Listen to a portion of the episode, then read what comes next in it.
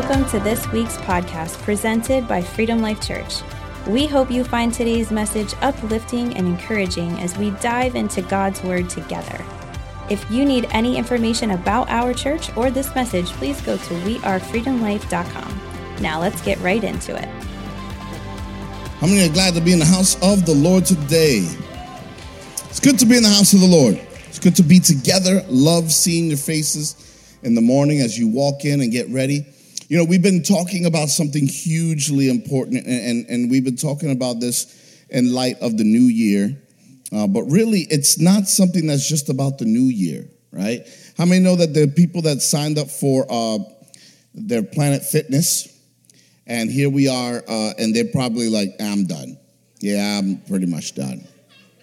Right? Some of you are like, uh, how do you know my business? Who did you tell him that? But the truth is, in Christianity, we are never done with getting spiritually fit. Amen? Isn't that true? One of the things I said last week that I believe all of us should keep in mind is this heaven has no calendar. And by that, I mean simply that God is not concerned about what day it is. Okay, you can only start the week on Monday.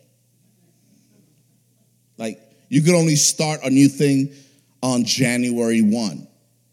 You say, okay, second half of the July 1, second half of the year, only at certain point. No, right now is whenever you could say, uh, right now you can say, God, I want to start afresh today. I want to get right with you today. Heaven has no calendar. Say with me. Heaven has no calendar. And so when you realize that heaven has no calendar, we can stop what we're doing right this moment. God can deliver you right this moment.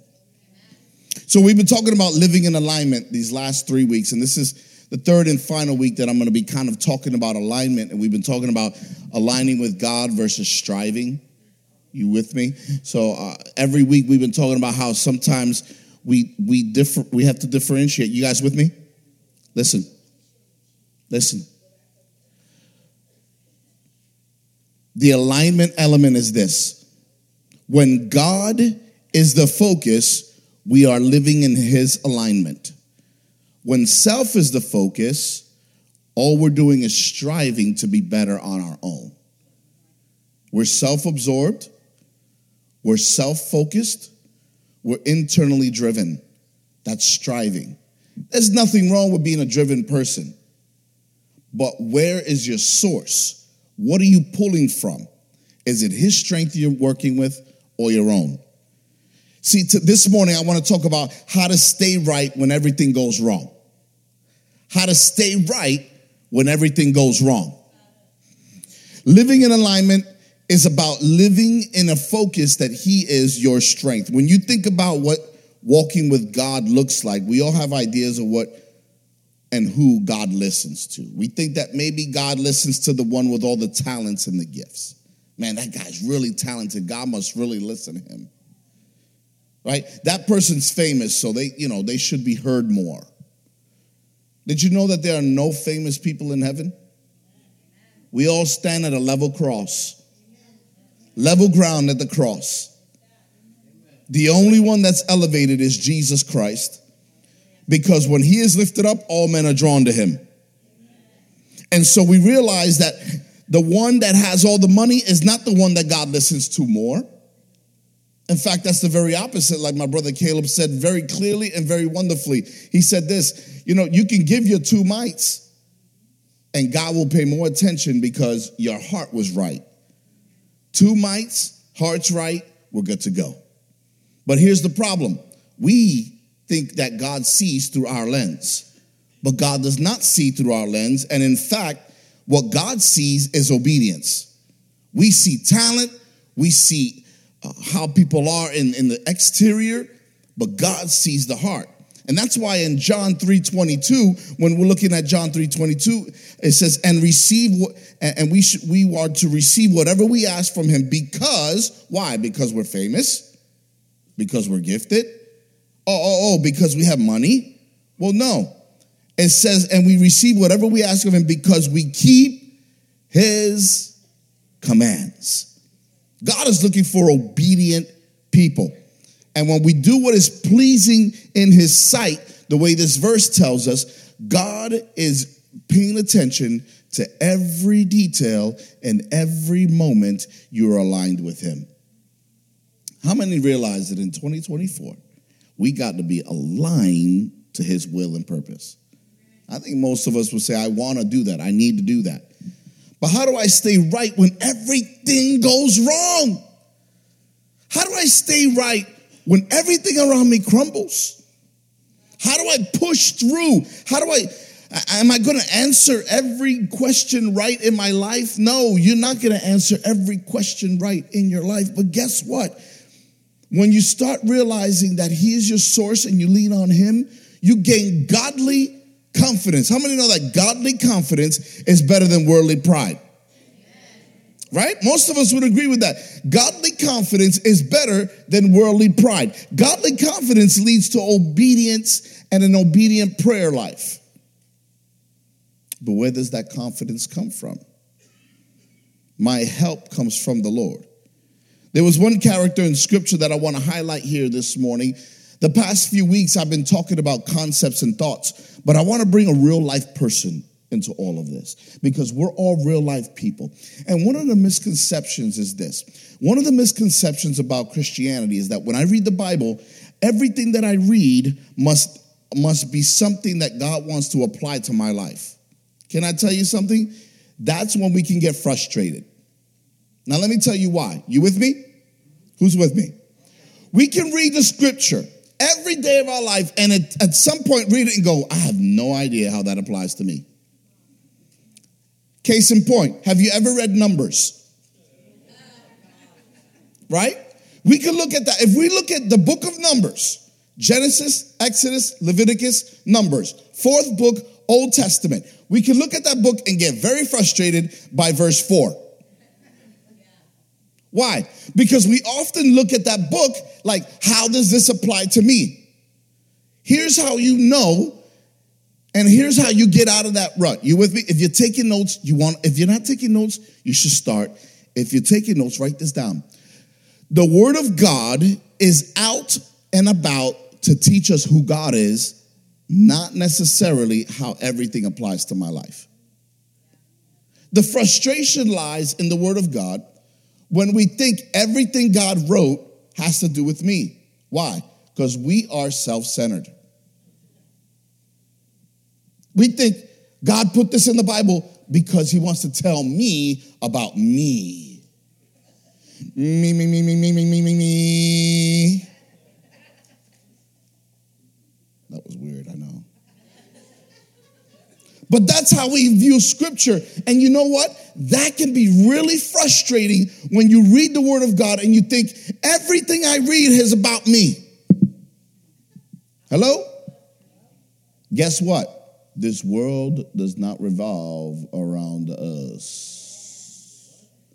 The word of God is revealing him. Something about him and his lordship. Not everything we read is about me. Case in point, you could be sitting in your room and you say, I want to read the word of God. I need an answer. God, what am I to do with my life right now? Let me read this first scripture that pops up. And Judas hung himself. It was good knowing you. That's not, hello, that's not direction.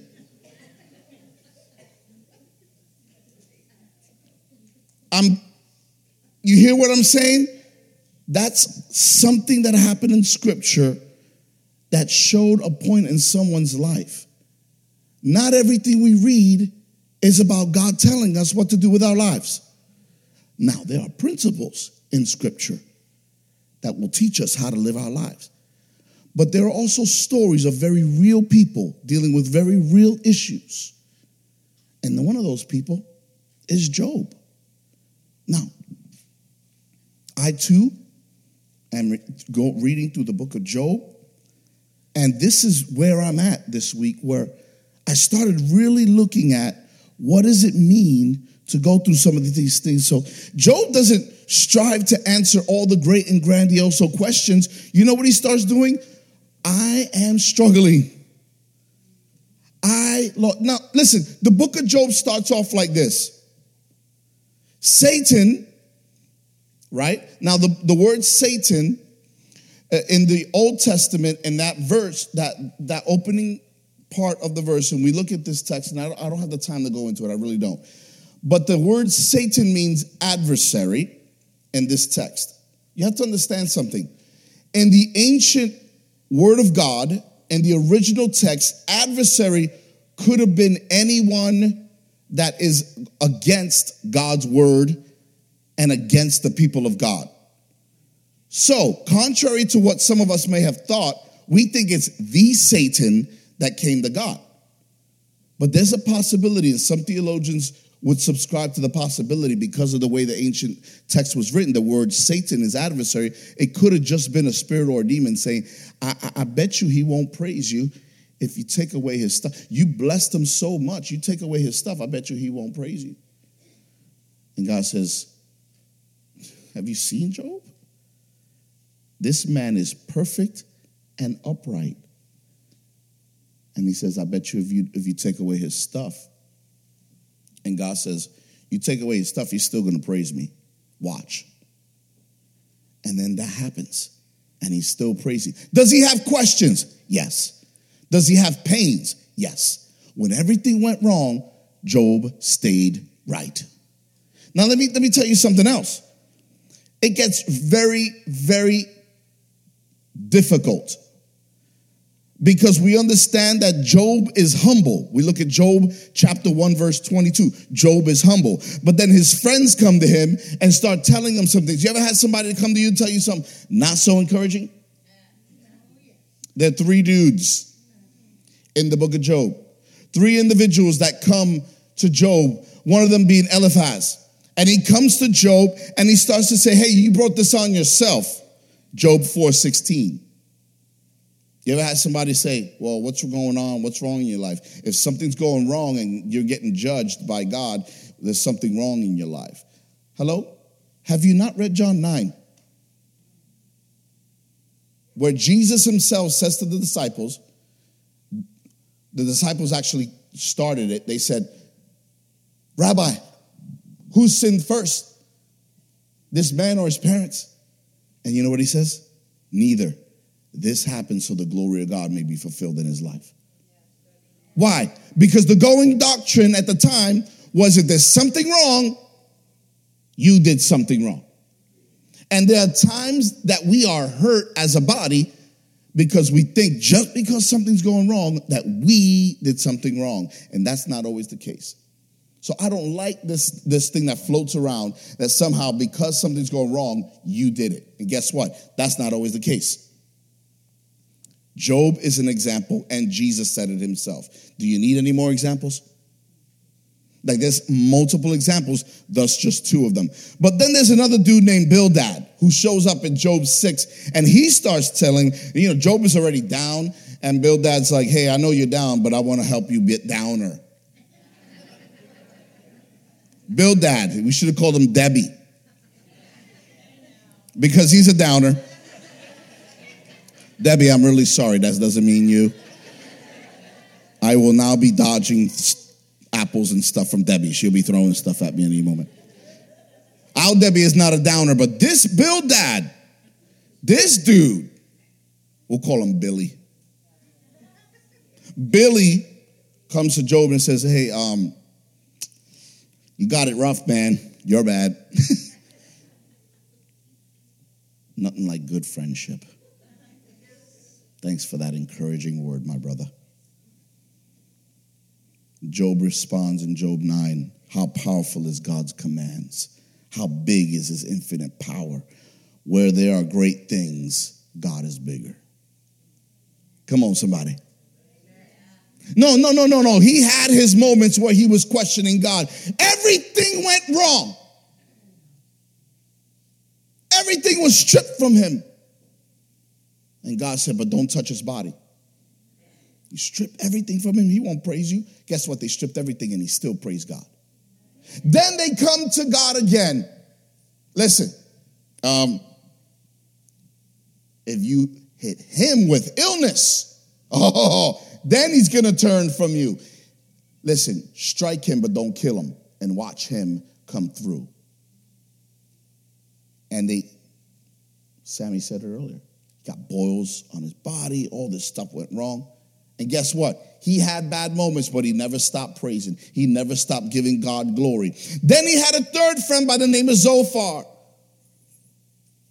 We call him Z Diddle.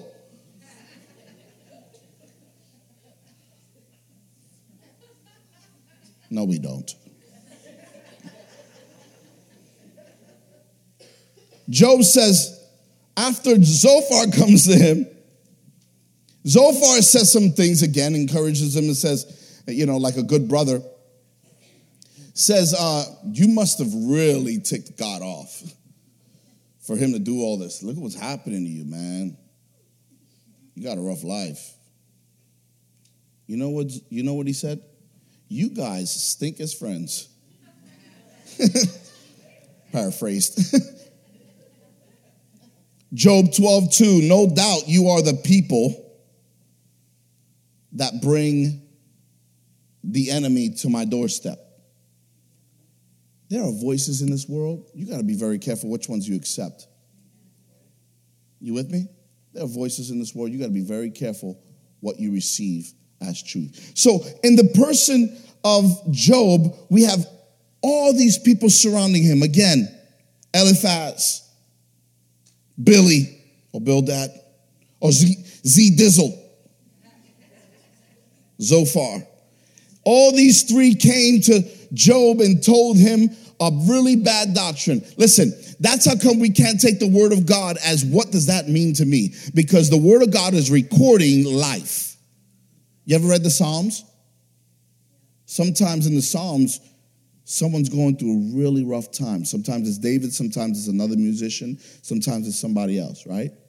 The chief musician or somebody else. And that's what the Psalms, all of those 150 plus books are written. And, those are, many of them are songs. That's what the word Psalms means. It's Psalms and hymns. And, and so, songs and hymns rather, that's what Psalms means. And so we realize that some of it is not so that we could understand what we need to do with our life. Sometimes it's just understanding who God is as a person, as a Lord, as a Savior. And, I, uh, and Sammy mentioned earlier about my Redeemer lives. That's what he said when all is said and done. And guess what? Fr- his friends didn't come to him once. There's a second coming for many of them. Look throughout the book of Job, and you'll see they show up again. Be, be uh, uh Bildad comes by again. Zophar comes by again. Eliphaz. They all come by to tell him again, man, tough times. How do you stay right when everything goes wrong? Let me answer this question for you here this morning, or at least attempt to answer these questions this morning. First of all, Job had to get a perspective of something. He said in, in chapter 1, verse 21, Naked I've come from my mother's womb, and naked I will depart. In other words, I didn't bring anything, and I'm not taking anything with me. So at the end of the day, how am I going to approach my life. At the end of that verse, I love how he ends that. He goes, Naked I come from my mother's womb, and naked I will depart. The Lord gave, and the Lord has taken away. May the name of the Lord be, hello? Praised. Praised. Can I encourage you with this? Sometimes you need to quote that to yourself when you're having a bad day. Sometimes you need to say, May the name of the Lord be praised. Now, listen, it's not that we praise God because of the storm, we praise Him through it. Because there's always going to be something we go through that we don't understand. Raise your hand if you've got, let me do a poll in the room. You ready? How many of you have ever went through something you didn't understand why you went through it? Raise your hand nice and high so everyone can be, see it. Look around. You're not the only one to go through things, right? We've all gone through something in our lives that we didn't understand. Now, does that mean we give up on God? Nor did Job. Well, how do you stay right when everything goes wrong? Let me answer some of this. Number one, align with God's power. Realize that His power is your power, His availability means your ability. You with me? When God releases His power on your life, you're going to be able to get through what you're getting through. It's not going to always look the same because sitting at His feet, uh, sitting at Jesus' feet daily and praying over your life is a worthwhile exercise to do. How many agree with that? Sitting at his feet daily is an important part of walking with Jesus. I love how Ephesians put it, and I have it up on the screen here. I pray that from his glorious, unlimited resources, he will empower you with inner strength through the Spirit. So, who are we relying on? The Spirit. Where's the strength come from? God. Where does it go? Inside of me because it's the inside of you that God is looking at, and it's the inside of you that will drive you to get through what you're going through. Align yourself with God's power. Power. So, the question here in this do you spend regular time with God to tap into that power? Because every one of my points today will have one question. Are you with me? That one question is this Do you spend regular time with God to tap into His source? of strength for you. If you don't, that's how you stay right when everything collapses around you. You're wondering, how do I get past this? Walk in his power, right? Align with God's power, rather. Number two, walk in his peace. Everybody say peace. Everybody say power. So you got power, now you have peace. Walk with the one who provides peace at every turn. You know, you can have a lot going on around you and still have inner peace. I'll never forget, I was, uh, I was at a, I was at a youth convention when I was a teenager. I just got saved, went to the youth convention, got filled with the Holy Spirit, started speaking in tongues, filled with God. I was like, I came home on fire for God. And then once I get home to the church, I'm going to call my mom to come pick me up. I was only 16 years old. Call my mom. I hear right when I call home, my aunt had passed away. Um, I had a relative passed away. Trying to remember which. I think it was. I think actually, was, I think it was my grandfather passed away um, at that time. And uh, I remember hearing what had taken place, and I, I, was shocked and I was hurt, and I'm like, wow, I'm at the highest. You know what I mean? Like you just had this great experience, and then boom.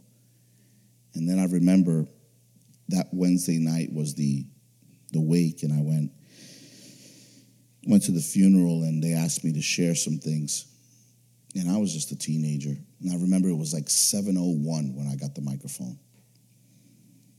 And I remember because I looked at my watch and I stood at the pulpit shaking. And then all of a sudden, a peace fell over me. And I stood there and I remember looking at my watch and it was 701. And I said, What was that? I told myself, like, what was that? Here I find out a few days later. I got a call from my youth leader and said, You know, we prayed for you Wednesday. And I said, You did? Yeah, we had we had a group at the church at seven o'clock. And we prayed for you. And I'm like, was it right in the beginning of group that you prayed for me? They're like, yeah, it was around seven o'clock. We started. And I'm like, wow. There was a peace that came over me at that moment that I could not explain. And it's because of God's peace. It's available. It's real. Friend, look at me. It's real when everything around you is falling apart, when everything looks crazy, the peace of God is real. It's available. And guess what? It's not just available in figurative terms. For real, it's tangible, palpable, magnificent, and powerful. I stood there at 701 with the peace of God, wondering what just happened. Listen, when you walk with God, you walk with peace. Isaiah 32 said the fruit of the righteousness will be peace. Its effect will be the quietness and confidence forever. Did you know that once that peace came about me, you know what I could do? I shared the gospel that night. Because nobody else in my family wanted to even talk. Everybody was too distraught. And trust me, I was in pain too. I was in serious pain because I love I love my family. I love anytime someone passes away, it's always painful, right? This was no different. But God was in my heart. Jesus Christ was my savior. Something was bigger. So the quietness and confidence didn't come from me. The quiet and confidence came from prayers of the saints who prayed over me that the God of peace would surround me. Friend, that God of peace is available to you. So, the question that I want to ask you is when your emotions become harried in nature, have you cultivated the skill of quieting yourself and asking God, give me your peace? How do you stay right when everything is wrong? How do you stay focused when everything is blurry? Do you stop daily and refresh yourself and say, okay, I got a lot going on. Let me step back. Jesus, I need my connection with you to stay aligned. I talked last week about calibrating yourself with God. No matter how good the printer is, you still have to calibrate it because it has to print a certain way. You got to stay aligned with God. Third thing, seek God's perspective. Every time, everybody say perspective. Seek God's perspective because man's perspective is shallow and self centered. God's perspective has eternal views, right? God sees things very differently, just like I see things very differently on the stage. I know I'm a real tall guy. When I'm on the ground, I can see a lot of things. But when I'm up here, I see even more. I see the eye rolls sometimes. Oh. I see the, the dips and the. I see the excitement. I see the smiles. I see the ones when you when you show your teeth and you and even though may, some may be missing, I don't know, but you you shine. Whatever it is, you, you see a lot more from this perspective. You can see a lot more from here. If you see what I see, you be very careful about what you do. Some of you got real careful now, like, what did I do this you talking about? Why? Because I'm at a different plane. I'm at a different altitude. How many know that God sees things very differently than you? Right? The perspective. I want to see things in God's perspective. I want to see things the way God sees it. And this, that's just a physical uh, thing that I'm talking about. But you know, spiritually, God sees things very differently. And so while we think God is trying to destroy us because of the trial, did you know that God didn't want Job to die? You know, God didn't want to kill Job. Did you know some of us, some of us go, why would God do that to Job? Why would God put Job out there like that? How many ever thought that? How many ever said, you read Job, you're like, why would God allow that? Let me, let me answer that question just by this. There are levels you will never get to unless trial pushes you there. There are levels in your faith you will never see unless you have a trial to get you there. You can't level up until you get into a place of complete reliance upon God in certain areas of your life. Oh man, God, why would he play games with Job's life like that? When I first read that, I'm going, how could God do that to him? Pobrecito Job. That poor Job.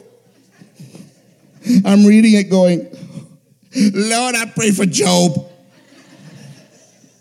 Help him. His friends are stinky friends.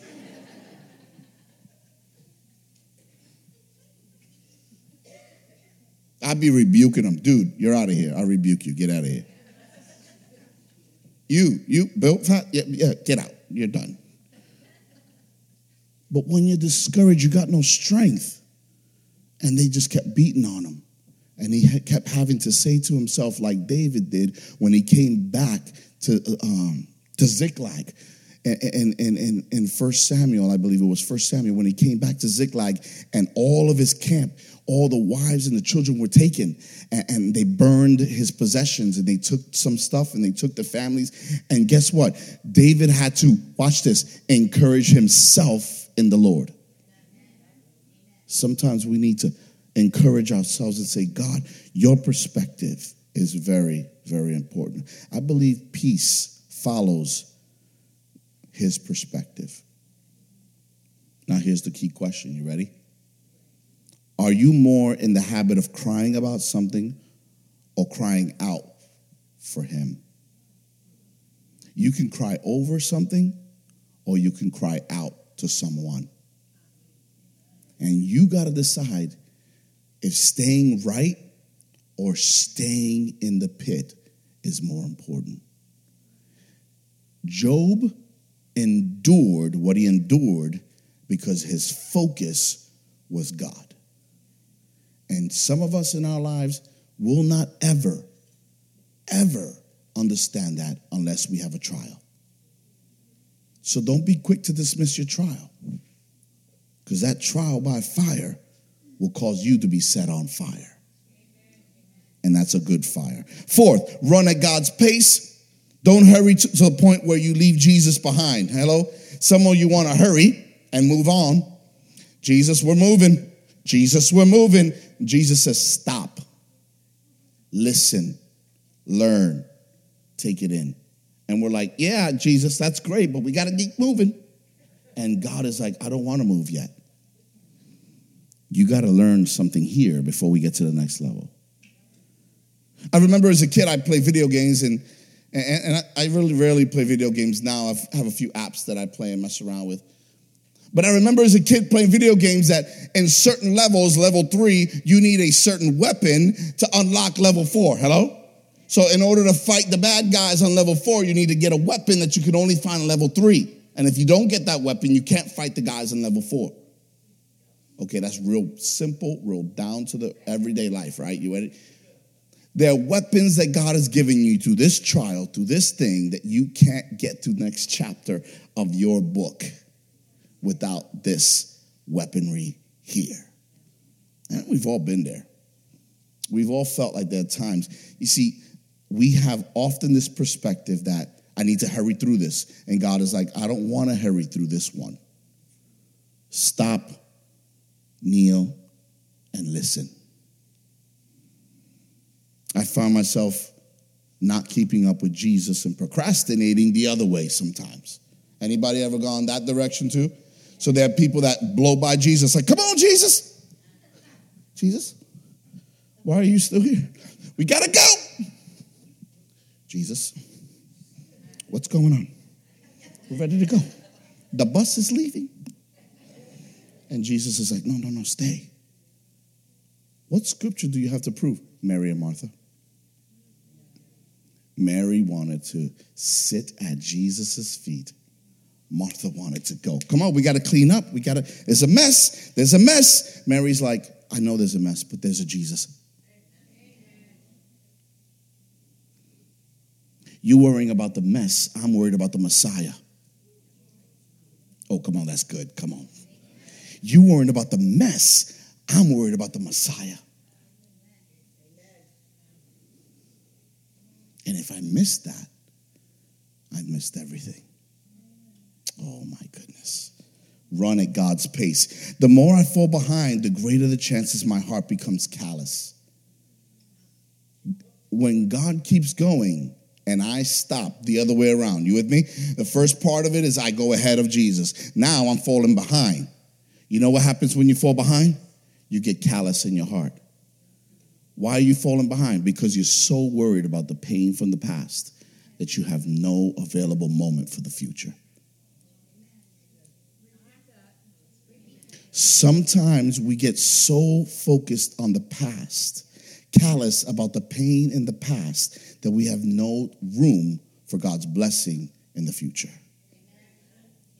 God's hand has all the sources you need.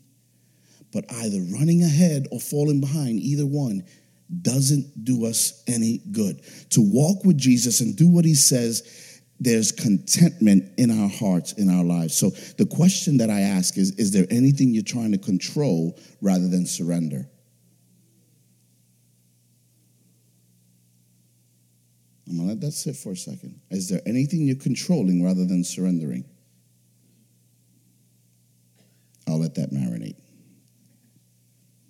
Number five, and the final thought. We already talked about four things, and they all start with the letter P power. Say it with me power, power. Peace, peace, perspective, perspective. Pace. pace, and the last one is simply this align with God's people. People's important because there are people that have went through trials that you're about to go through. Somebody in this room has went through something that you're about to go through.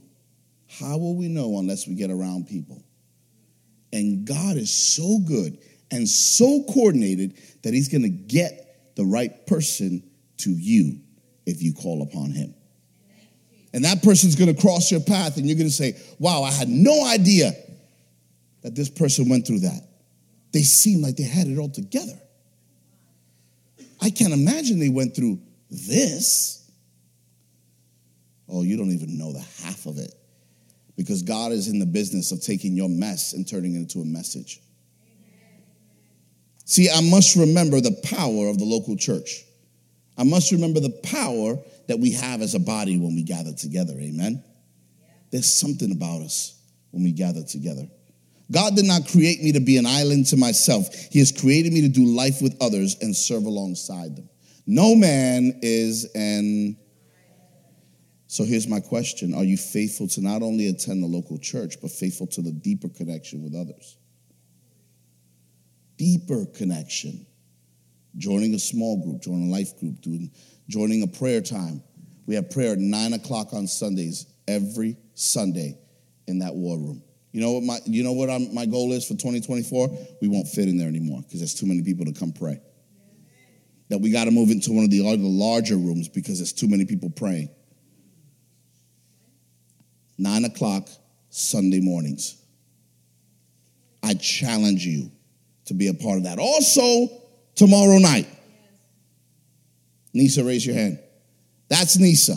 She's running point on this prayer time tomorrow night at 6:30 in this room.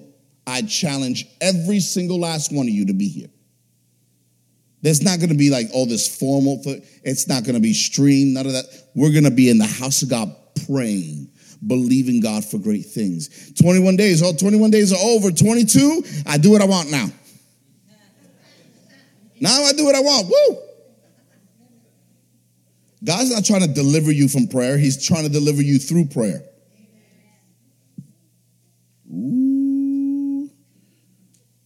He's not trying to deliver you from prayer, He's trying to deliver you through prayer. Practice makes perfect. Now, I really believe more so that practice makes permanent. If you decide that you want to pray, do it. Just do it. Don't wait for your body to tell you, I feel like it. Just do it. Each year we have these goals, and there's six different areas that I want to throw up on the screen right here. Six things every year that people want to try to focus on. Here's the challenge every one of those can be done if we rely on Him. My faith, growing closer to God through faithful devotional life. That's reading the scriptures daily, following that. My fitness, getting into shape physically. I tell you what, this is something I've been battling over the last year and a half, trying to get right, trying to eat right, trying to do right, trying to find out where I fit in all that. Anybody ever struggle with that a little bit? My finances, uh, getting into a financial shape, getting my finances right, not owing man as much as possible cutting out my debt so that I can do what God wants me to do with the money He gave me. How many hate being in debt? Raise your hand if you hate being in debt. If you didn't raise your hand, I really wonder about you. I really wonder. Man, I love owing people money. It's so much fun. I love paying bills for things. I love that 21% interest rate. Woo! Love it. Said no one ever, right? Financial. Fourth, my family. I have family goals this year. Have you set family goals? If you haven't, try it. My future, discovering my purpose, and then my freedom. What does that mean? Stuff that I'm going through on a, daily basis, weekly basis, stuff that I struggle with. How many know that God cares about all those? He cares about my faith, my fitness, my finances, my family, my future, my freedom. He cares about all those. But how can He care about something that we don't even pay attention to?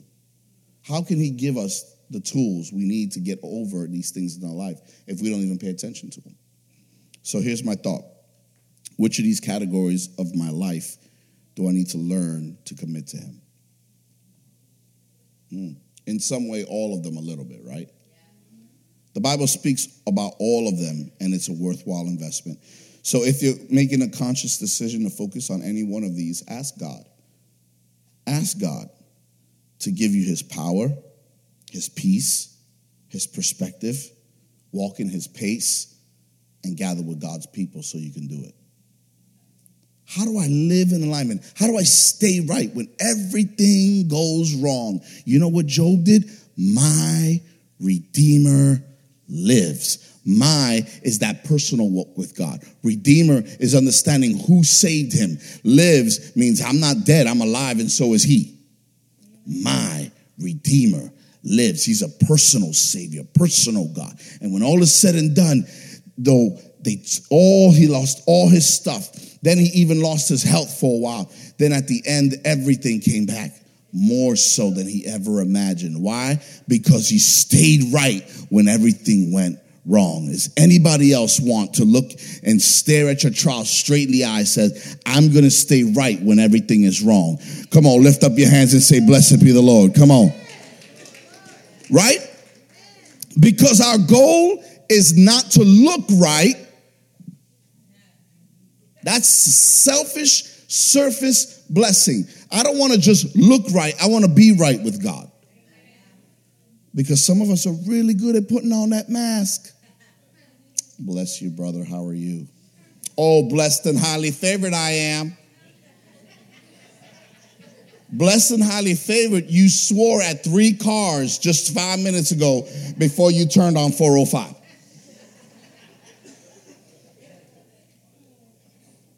Okay, so maybe, okay. Some of you feeling conviction, that, that's between you and Jesus. What I'm saying is this we always have to stop and realize I'm not perfect, but I serve the one that is. Right? And if you're not right with God, get right with Him right now. There's no calendar in heaven. Say it with me no calendar in heaven. Right now is the time. Get it right with God. Amen. Come on, if you're available, stand to your feet right now. Hallelujah. How many decided today, you know what? I think living in alignment may be a good thing for my life. Yes? Some of you like, I think living in alignment is, is more work than I ever thought it was.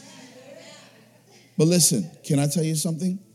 I think spirituality is harder in our head than it is in our hands. God has made all things accessible. You know, He hides no good thing from you. The things that He doesn't let you have is because if He gave it to you, you might run the other direction. You with me? Sometimes the only reason he withholds is because he knows if you knew too much, you go the other way.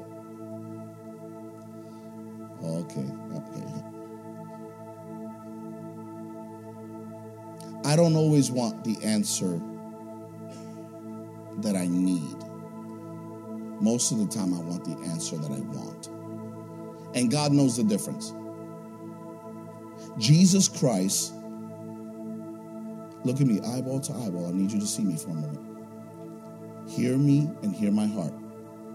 Jesus Christ wants to give you what you want, but He first has to give you what you need. Because if He only gave you what you wanted, you wouldn't be right with Him. There's, wow, that's deep. Because that's something God is working with me on. If He gave me what I wanted first, I would run the other direction and never hear what I needed. But if He gives me what I need, now I'm in a different perspective, a different place, in a different space where God can then bless me for what I want. Because I realize what I wanted, what I need are two very different things. Some of you should thank God for this. You ready? Some of you should thank God that some of your prayers were not answered the way you wanted it. It's truth, right? Some of you prayed that that person would fall in love with you, and they didn't. And then later you found out why. Some of you wanted that job, didn't get it. God, why? Because if you had that job, you wouldn't be here. There are more things to life than money. There are more things to life than resources. But if you're smack dab in your wheelhouse, God will bless you. Let's pray. Father, thank you for your precious Holy Spirit. And thank you that we can come to you with open hands, not expecting you to put a snake in my hand when I'm asking for a fish. Thank you that you care about me so much that you allow me to go through a trial that's going to make me better as a believer, as a father, as a husband, and as a, a, a follower of you. Help me, oh God, to sing your praise in the storm and through the storm. We give you praise and thanks in Jesus' name. Amen.